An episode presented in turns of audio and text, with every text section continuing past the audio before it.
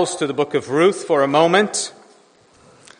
And for those who are visiting with grace, uh, what we do in the first Sunday, and since we're partaking of the Lord's Supper, we usually have two series. One, one in the morning, and Pastor Thomas has been preaching uh, on the gospel according to Mark. And in the afternoon or evening worships, depending on the Sunday, uh, we're studying the book of Ruth.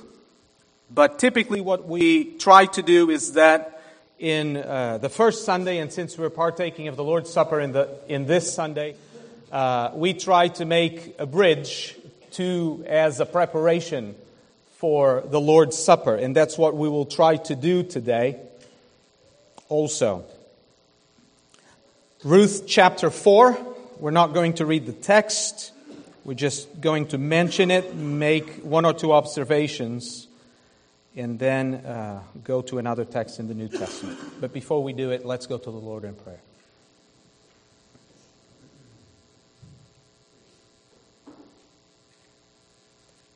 Our Heavenly Father, your people is glad and rejoices that we can come into your presence. We are glad that you have joined us different people from different backgrounds, even different nations. And we come together because your Son has united what was separated. Your Son, through his sacrifice, was the one that tear down the wall that separated Jews and Gentiles. And we come together as a united people with a single purpose to worship you. And Father, after we have enjoyed a meal, our stomachs are full, we are satisfied. We want also to be satisfied spiritually. We want to be nourished also in our souls. And as we prepare to partake of the Lord's Supper, the sign that your Son has instituted and gave it to us, that it might be a nourishment to us. Help us, Father, to understand its meaning, so that when we partake of it, it might be profitable to us. It is in Christ's name that we pray. Amen. So we've been studying the book of Ruth, and last week we have started chapter 4. And at this point of the narrative, and even those who are visiting us, if you know this book and know the story, you know that at the beginning of chapter 4, the reader sits in expectation. Because after Ruth has met with Boaz, now we want to know what Boaz is going to do and what's going to happen. So, who is going if someone going to redeem Naomi and Ruth? And we see that Boaz in chapter 4 goes to the city gate to meet this man because there was a man in line before him that had the duty of redeeming them and the land. But as we read the text, and last week uh, we made this observation, we are struck by an unexpected detail is that we do not know the man's name. And it is striking because we have seen, we made the observation that both in Scripture overall, but also in the book of Ruth, so many people are named. And some of them actually not as important for the development of the story or the narrative as this man, a nameless man. Apart from Naomi and Ruth, we know the names of Elimelech, Mahlon, Chilion, Orpah. But this man, as important as he is, remains without a name. And we have seen the irony used by the narrator here. Because the first time that he is mentioned by name, or not by name, but directly, it's by Boaz. If you see in verse 1, how does he call him? He says, Turn aside, friend. Some of the translations say, even say, Mr. So and so. Because we don't actually, to be honest, and scholars do this sometimes, we don't actually exactly what it means, those two words used together, because it's not common. It's very uncommon. And we see also that apart from this, the man is several times called or referred as the Redeemer. When in fact, and this is the irony, he is no Redeemer at all. He failed in his responsibility. He is called Redeemer, but if it was for him, Naomi and Ruth would be doomed to a bleak fate. And we see more, because this so called Redeemer, that is no Redeemer at all, gives the reason why he refused to fulfill his task. See verse 6 of chapter 4. Then the Redeemer, again, he is referred as such, said, I cannot redeem it for myself, lest I impair my own inheritance. Take my right of redemption yourself, for I cannot redeem it. This man did not fulfill his responsibility because of his own selfishness. He himself said it. He did not become the Redeemer because he had to pay the price of redemption. He did not serve because he had to make a sacrifice that he was not willing to make. The great irony, though, we said last week, and note that the man who cared most about himself, most about the preservation of his own name, is the man who lost his name forever. We know the name of everyone but of this man. While he was so concerned in protecting his inheritance, in keeping his name, his name is lost, vanished, wiped out of the memory of the living. No one knows who this man was. We just know that for the sake of not, in his own words, impairing his own inheritance, he lost the greatest and more important inheritance. This so called Redeemer, with the goal of making a name for himself, ended up receiving what he most feared the loss of his name. He was wiped out of the memory of the living, in the words of the Lord Jesus, in order to gain his life, he lost it. So concerned with his own life that he didn't realize that he was losing it. And at the same time, we have seen that Boaz was exactly the opposite. He was willing to sacrifice what was his by right in order to give life to another. And in this way, we have learned that God inverts human logic. The man who was willing to use his life, his money, his effort for the sake of another man's name, the man who was willing to see his name forgotten for the sake of perpetuating the name of another man, sees his name elevated to a point that he could never dreamed of. And even today, we are speaking about his name, Boaz. You see, God inverts human logic. And so today I want us to remind the one who was like Boaz, but much better. As we prepare to partake of the Lord's Supper, I would like to invite you to turn your Bibles to the book of Philippians, the letter that Paul wrote to that church at Philippi. Philippians chapter 2, verses 5 to 13.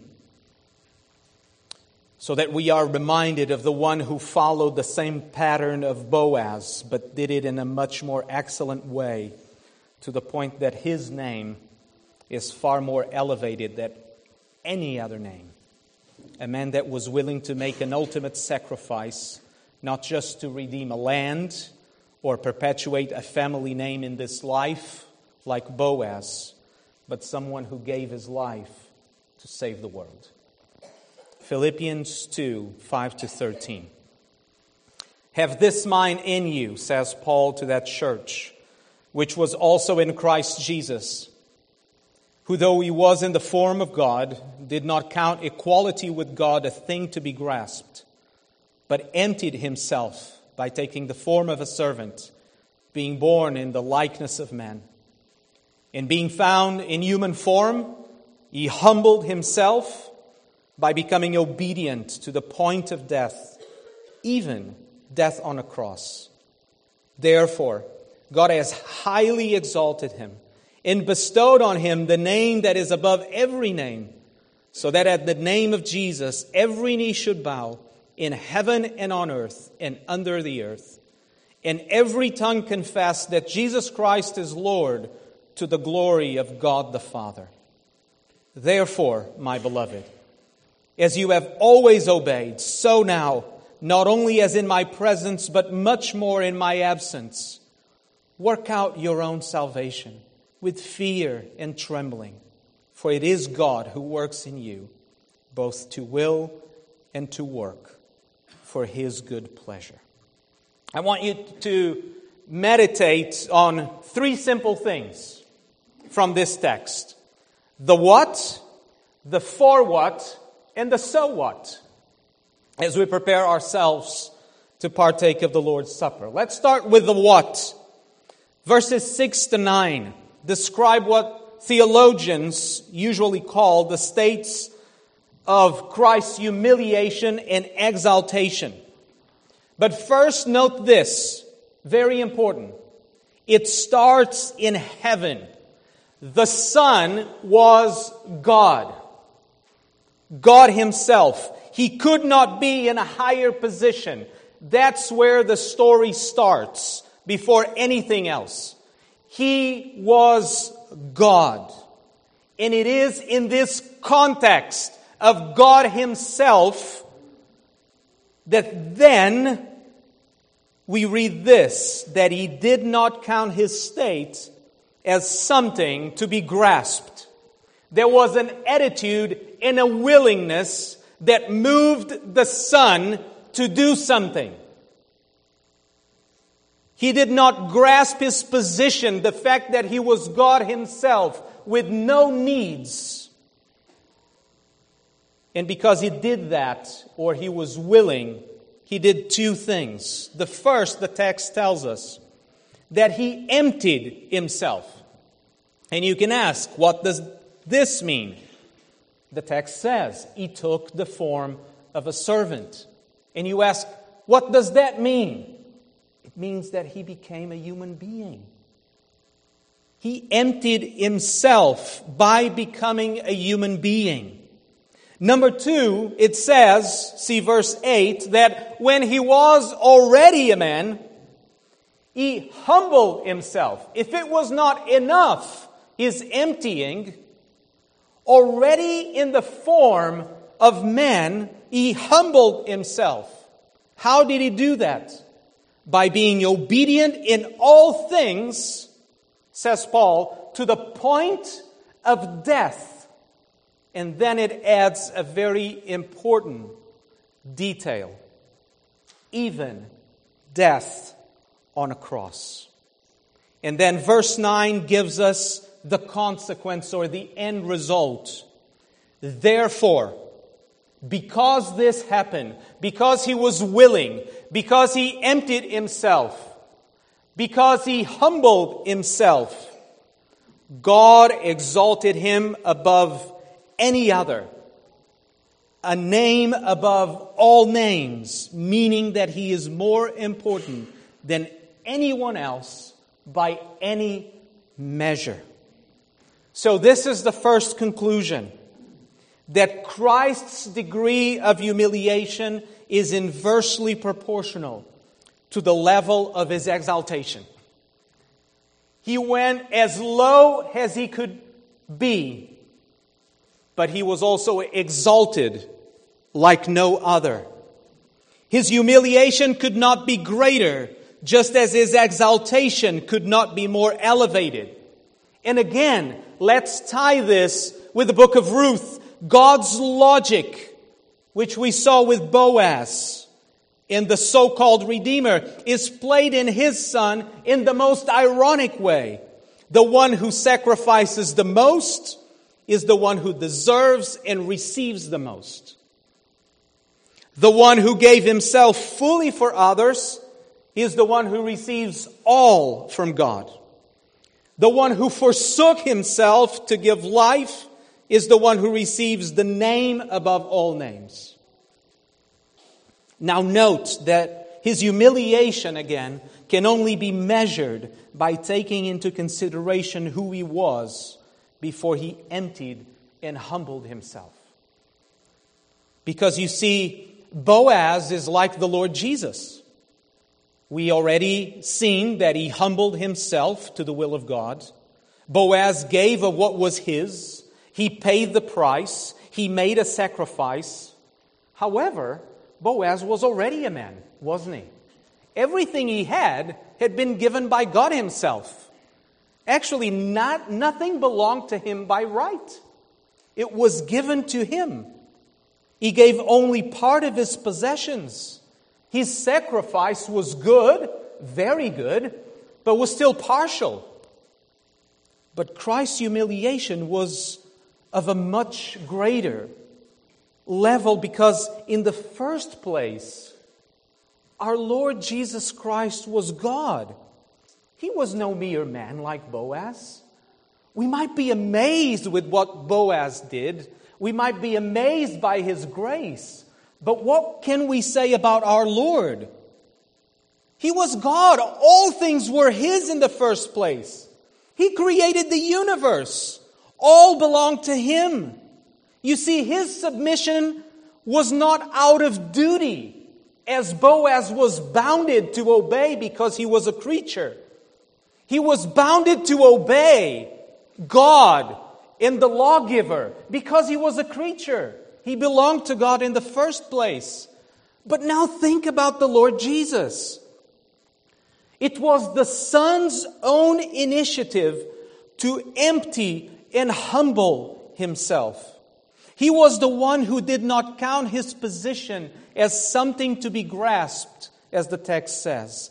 Out of his own will, he decided to lower himself. He decided to become a creature, the one who was God from eternity. He knew no bounds. He had no needs. He was perfect and he was perfectly satisfied with the Father and the Holy Spirit. No needs at all. And although he was God, and never forget without ceasing to be God, he became a man. As we learn in the series about the person of Christ, he emptied, him, he emptied himself by addition, not by subtraction. He became a man. He did not cease to be God. Without ceasing to be what he was, God, he became what he was not human.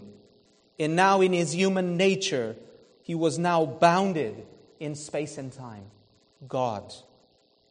He became like us in all respects except sin. He was weak, he had needs, he suffered, he cried, and he died. Think about that. He died. He was in anguish.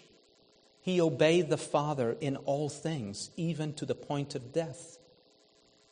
Even death on the cross the most humiliating and painful way to die.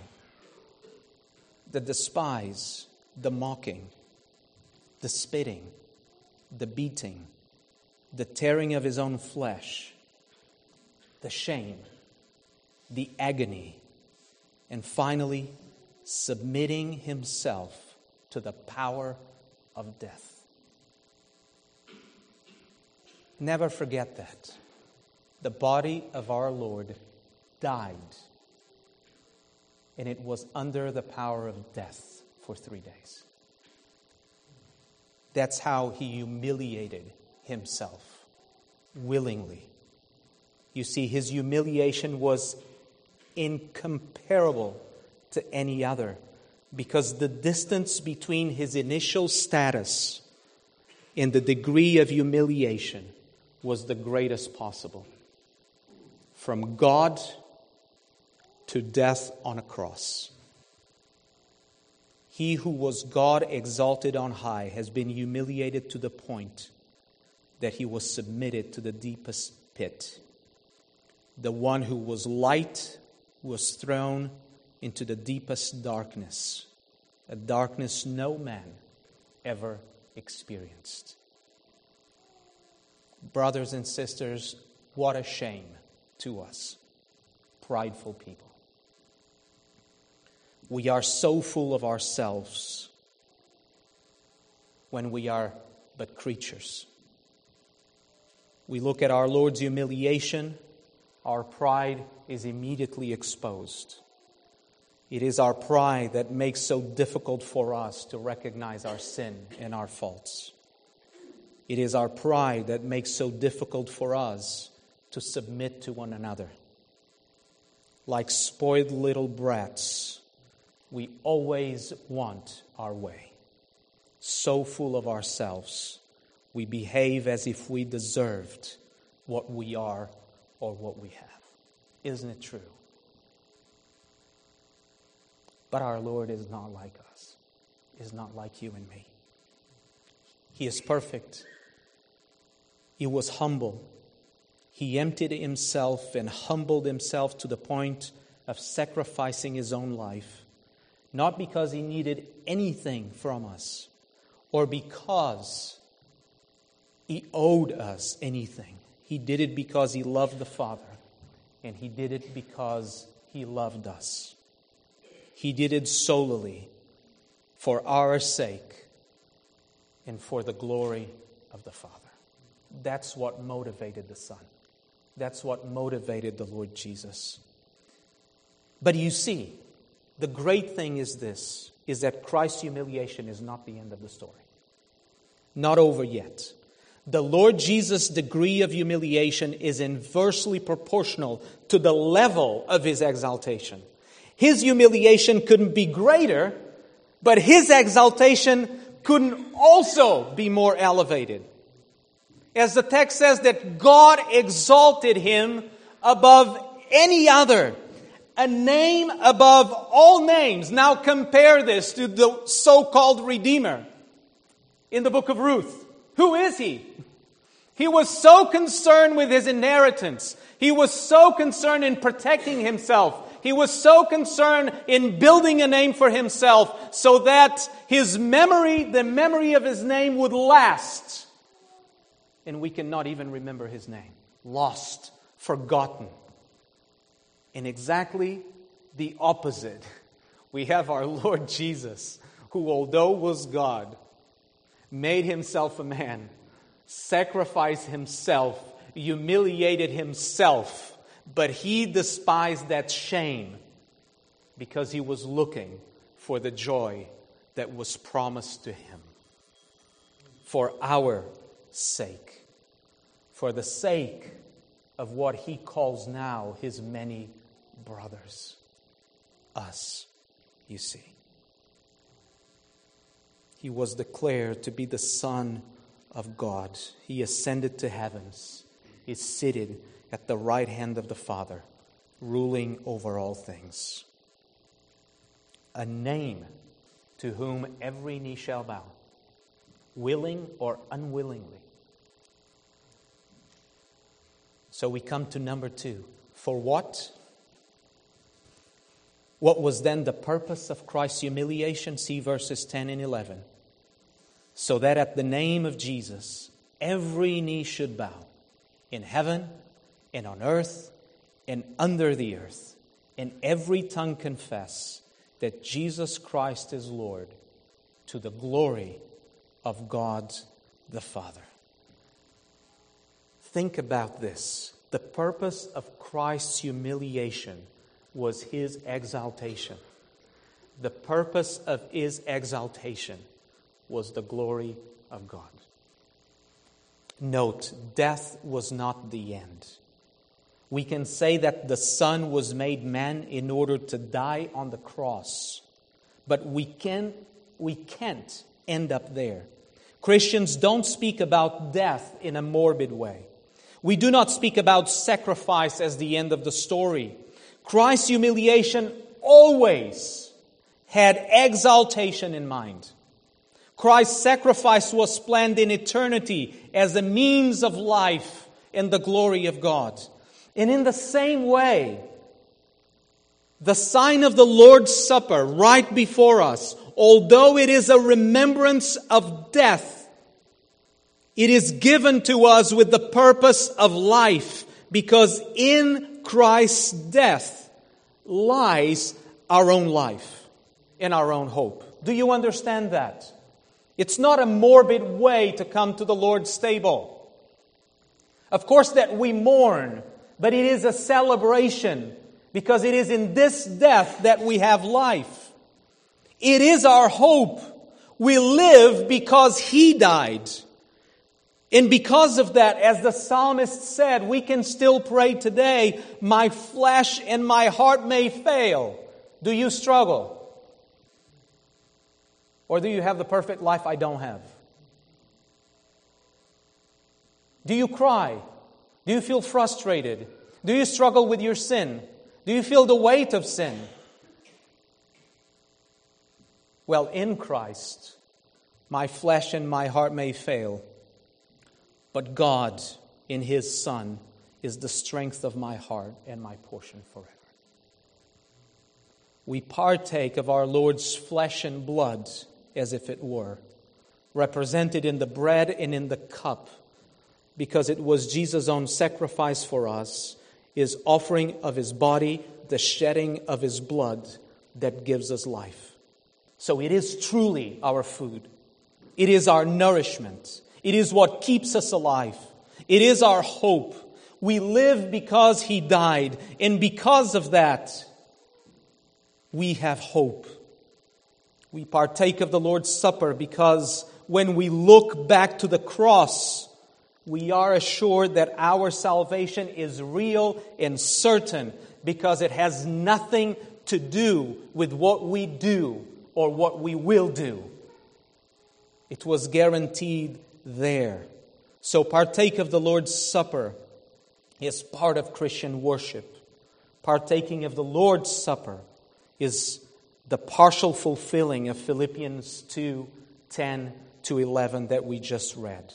As we partake of the Lord's Supper, we exalt Christ's name above all names. Because as Peter preached, there is salvation in no one else, for there is no other name under heaven given among men by which we must be saved. You see, we worship God because our salvation was achieved on that cross when our sins were paid. We are free to worship. We don't need to worry. We don't need to wonder if we are going to be saved. We don't need to wonder if we are going to lose our salvation.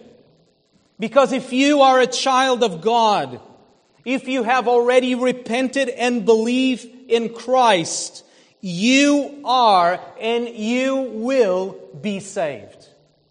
Do you see the certainty? That's why we go back to the day when our Lord died. Because on that day and because of that day, we look with certainty to the future, even the midst of our circumstances today. And if it wasn't for that, woe to us. What hope w- would we have? So we come to the last point. So what? So, what is in verse 5? Have this mind in you, which was also in Christ Jesus. Dear brothers and sisters, God's logic remains the same. The way to exaltation is the way of humiliation. Again, not because we have this morbid desire for death. No. It is because we know that the way to exaltation is the way of humiliation. Have this mind in you, which was also in Christ Jesus. Jesus' pattern is still the only way to life. Do you remember when we studied in Mark chapter 8 when Jesus said, in calling the crowd to him with his disciples, he said to them, If anyone would come after me, let him deny himself and take, upon, take up his cross and follow me. For whoever would save his life would lose it, but whoever loses his life for my sake in the Gospels will save it. If I would ask you, of whom was Jesus speaking about? he was speaking first and foremost about himself. Jesus said these words right after he spoke about his own death. And people refused it. it. It is not the way. It could not be the way the disciples thought. And Jesus said, It is the way. And if you do not follow me in this way, you will not have life also. It continues to be the way. So let me go just to the beginning of chapter 2 of Philippians. Before God gives the pattern of our Lord Jesus Christ, see what he said first. Verse 1, chapter 2, verse 1. So, if there is, and when Paul says if there is, he is not wondering, he is not in doubt. Have in mind that this letter had been already called many times the letter of joy. Why? Because Paul has many things to thank that church. So he recognizes that they are true believers. He is not questioning that. This conditional is if, as if Paul is saying, since you are, since I know this is true, because you are in Christ, because you are a new people, live as new people. So he says, if there is one, any encouragement in Christ, we have already spoken about that. If there is any comfort from love, if there is any participation in the Spirit, if we are united in Christ and in the same Spirit, if there is, again, because I know that there is, any affection and sympathy or compassion, since I know that you are moved by what moved our Lord Jesus, this is what Paul says complete my joy. I know that you are true believers. I know that you are united to Christ. I know that you are a body. Complete my joy, verse 2. How? Being of the same mind, having the same love being in full accord in one mind. Paul is saying, let the unity you have in Christ be made visible in the way that you relate to one another. And so many times the church misses this because we are so prideful, because we're so selfish, because we're so individualistic. We're always thinking about ourselves and what we think and what we want. And Paul is saying we're not like that anymore. Let the unity that is real that we have in Christ be made visible in the way that you relate to one another. Verse 3 Do nothing from selfish ambition or conceit, but in humility count others more significant than yourselves. Let each of you look not only to his own interests, but also to the interests of others. Have this mind in you which was also in Christ Jesus. Have this mind in you. Have the same attitude. Have the same willingness. Seek to behave in the same way. Because you are His. Because you are new people. Because you don't seek the same things. You look for eternity. You look for exaltation, the same. We want to be glorified with Christ. We don't think that this life is the end. We know it is not. And now we skip to verses 12 to 13. Therefore, my beloved, as you have always obeyed, so now, not only as in my presence, but much more in my absence, work out your own salvation with fear and trembling. For it is God who works in you both to will and to work for his good pleasure. Work out your own salvation. Remember, the way to exaltation is the way of humiliation.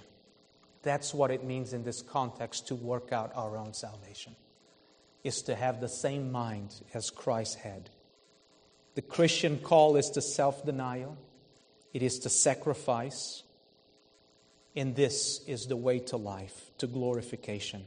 The way of humility is the conformity to the image of our Lord Jesus Christ. We want to be like Him. And finally, take courage in your struggles against your pride, against your selfishness. Seek humility, knowing that it is God who is working in you.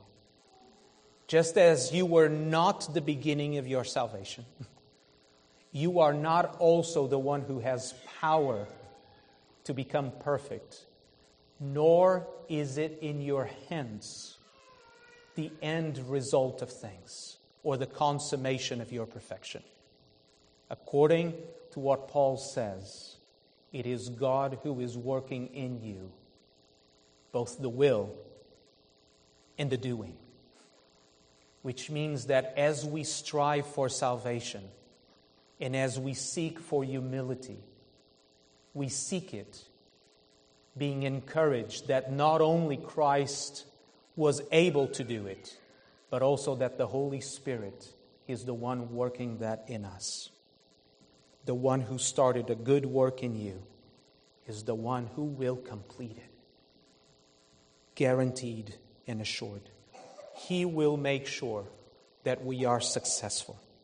So as we start a new stage of our of the life of our church, as we move again to another place, that our purpose might remain the same to worship our God, to be conformed to the image of the Son, so that we might love God better for His glory. But remember also the promises of God that He promises us that we will be glorified in Christ, as in so far as we die with Him. May God help us. Let us stay in prayer.